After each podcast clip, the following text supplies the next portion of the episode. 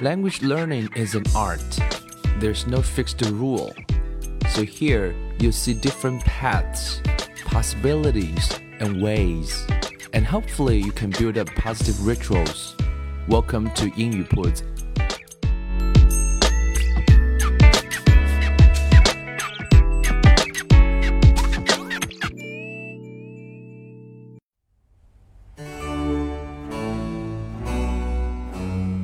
将语言学习融入生活，获取讯息变成常态。Hello everyone, welcome to 英语 Puts and I'm Bell。那今天这一系列的节目的名字叫做《漫谈英语成功之路》啊，今天是第一篇。呃，想做这个系列的原因是回想自己在当年读大学的时候，啊，听很多英文学习的讲座，那也受到很多的启发。每一次见到一位英语学习的成功者，那当然首先是羡慕不已，然后是请教讨教。虽然说每一个人都是不同的，每个人学英语的方法也并不一定完全需要相同，但是这些成功的故事，呃，会给我们启发。这些启发会在你的心里埋下种子，也许有一天，啊，为你走向成功的彼岸也会帮上不少忙。这也就是这一系列，啊的播客节目希望能够带给听众的。那今天给大家分享的这一位成功者，他的故事是怎样的呢？那我们就来听一听。他的名字叫做《通往新世界的路》，语言是什么？是通往一个新的世界。直到初中一年级，我才真正接触到了英语这门语言。对于当时的我来说，它只是一门课程。殊不知，它竟会在不知不觉中伴我走过八个春秋，期间有悲有苦，更有喜有甜。我的中学生涯与已过去的大学生活，就是在朗朗的英语声中度过的。不知是什么原因，家中的两个姐姐都考上了理科专业，英语分数都在九十分以上。挺有戏剧性的是，我这个考英语专业的高考英语居然只有八十九分。上初中之前就与两个姐姐一起看英语教学节目《Follow Me》，至今几位主持人的面孔仍清晰可见。那时的我其实什么也听不懂。但那生动的场景、引人入胜的情节以及抑扬顿挫的语调，对我都有着无法描述的魅力，使我能一动不动地坐在电视机前看好久。现在回想起来，觉得这种魅力来自于他们所拥有的深深的文化底蕴。每当我想起他们所展现的是一种完全不同的异域文化，我就激动不已。世界是这样的丰富多彩。不同的人们，异样的生活，他们深深地吸引着我。我要去了解世界，我要融成它真正的一部分。而这一切只有通过一个途径——英语。从那时起，我就知道我一定会学好它。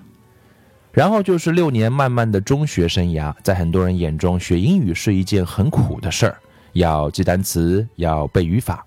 可是对我来说却完全不一样，仿佛有一种特殊的力量在驱使着我。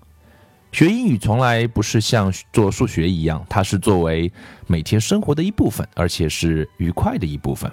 即使当我坐下来花几个小时记一大堆单词，中学里这样是必要的，心情也是愉快的，因为记住了它们，我就能用更好的英语来表达自己的感情，离我心中的目标就更进一步。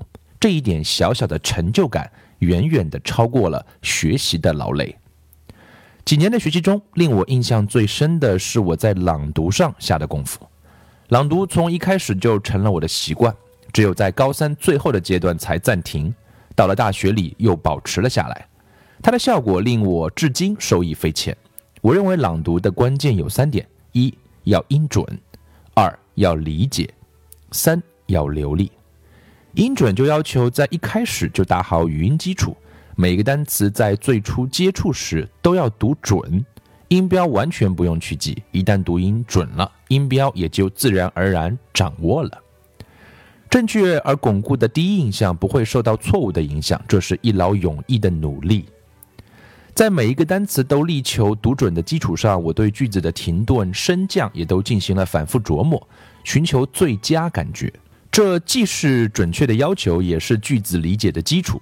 在对句意的理解上，我觉得对语言的翻译在学习初期并没有好处。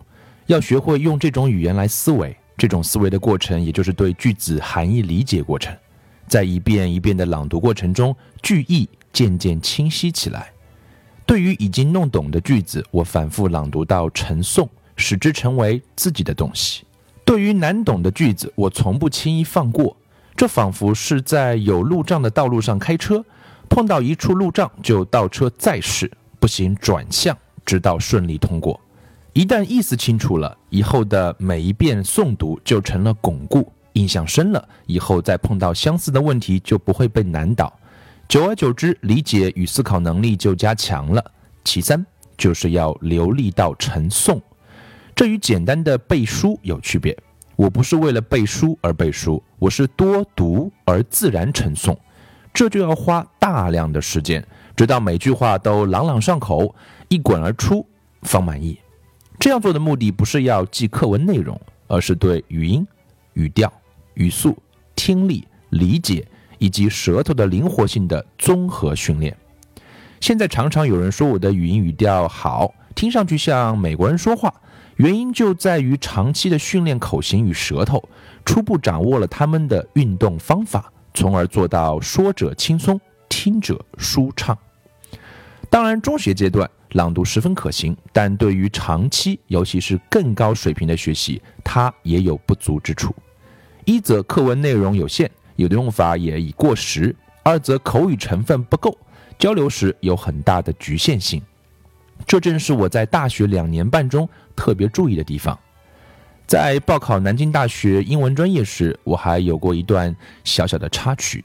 在高考之前，一向被认为是英语才女的我，带着七分自信、三分骄傲，给南大外院写了一封英语自荐信。信的内容不用猜也知道。无非是自己对英语如何爱好，取得了一定成绩等等。很快我就惊喜地收到了让我去面试的通知。第二天，独自一人的我，紧张而又自信地站在外院办公室前，刘院长亲自接待了我。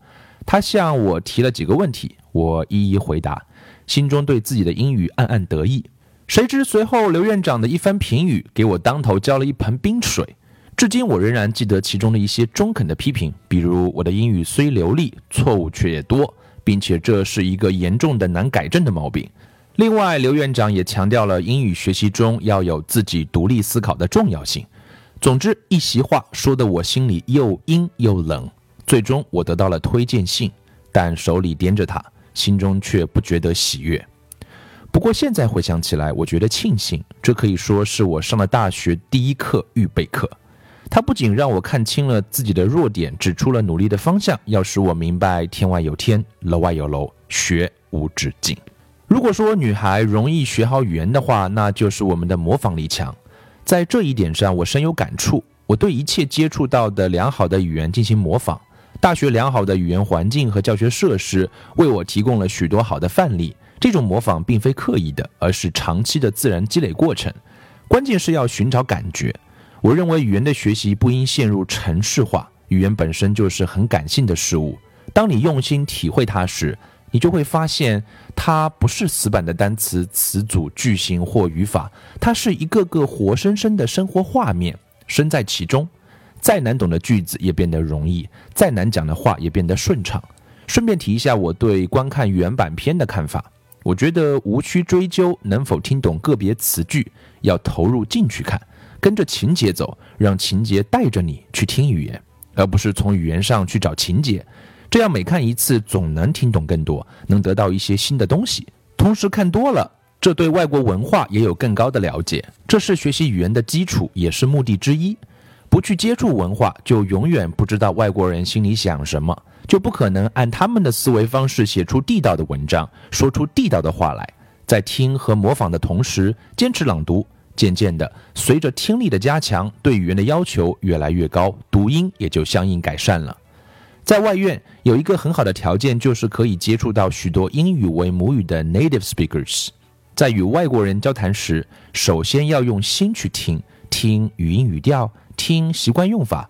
遇到难读的词句，不要不好意思停下来问个明白，问清楚，记下来。另外，英语中一些最简单的词，在口语中的句法却很灵活，比如像 "I can't make it to class today" 或 "I do like it here in China" 等等。对于这种简单却用处很大的句子，听到了就努力记住它们，以后再找机会去用它们。使用所听到的东西很重要，因为听到的东西不可能一次就记牢，也不可能保证理解的准确。使用错了就马上纠正。几次以后就成了自己的东西，以后想用的时候则信手拈来。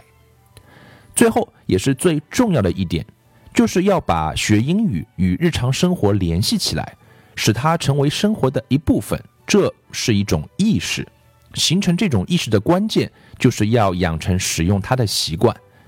长期以来，我一直在这样做：唱英文歌、演英语剧、主持英语竞赛等等。连上英文课的发言也是最多的，另外还有数不清的帮别人翻译资料的小事情。因为我相信英语作为一门语言，具有可供欣赏和研究的美与韵的同时，更要有实践实用性。它是一种工具，要掌握它的用法，只能通过使用它。很多同学在英语上花了很多时间，看上去总是在埋头苦读，效果都不大。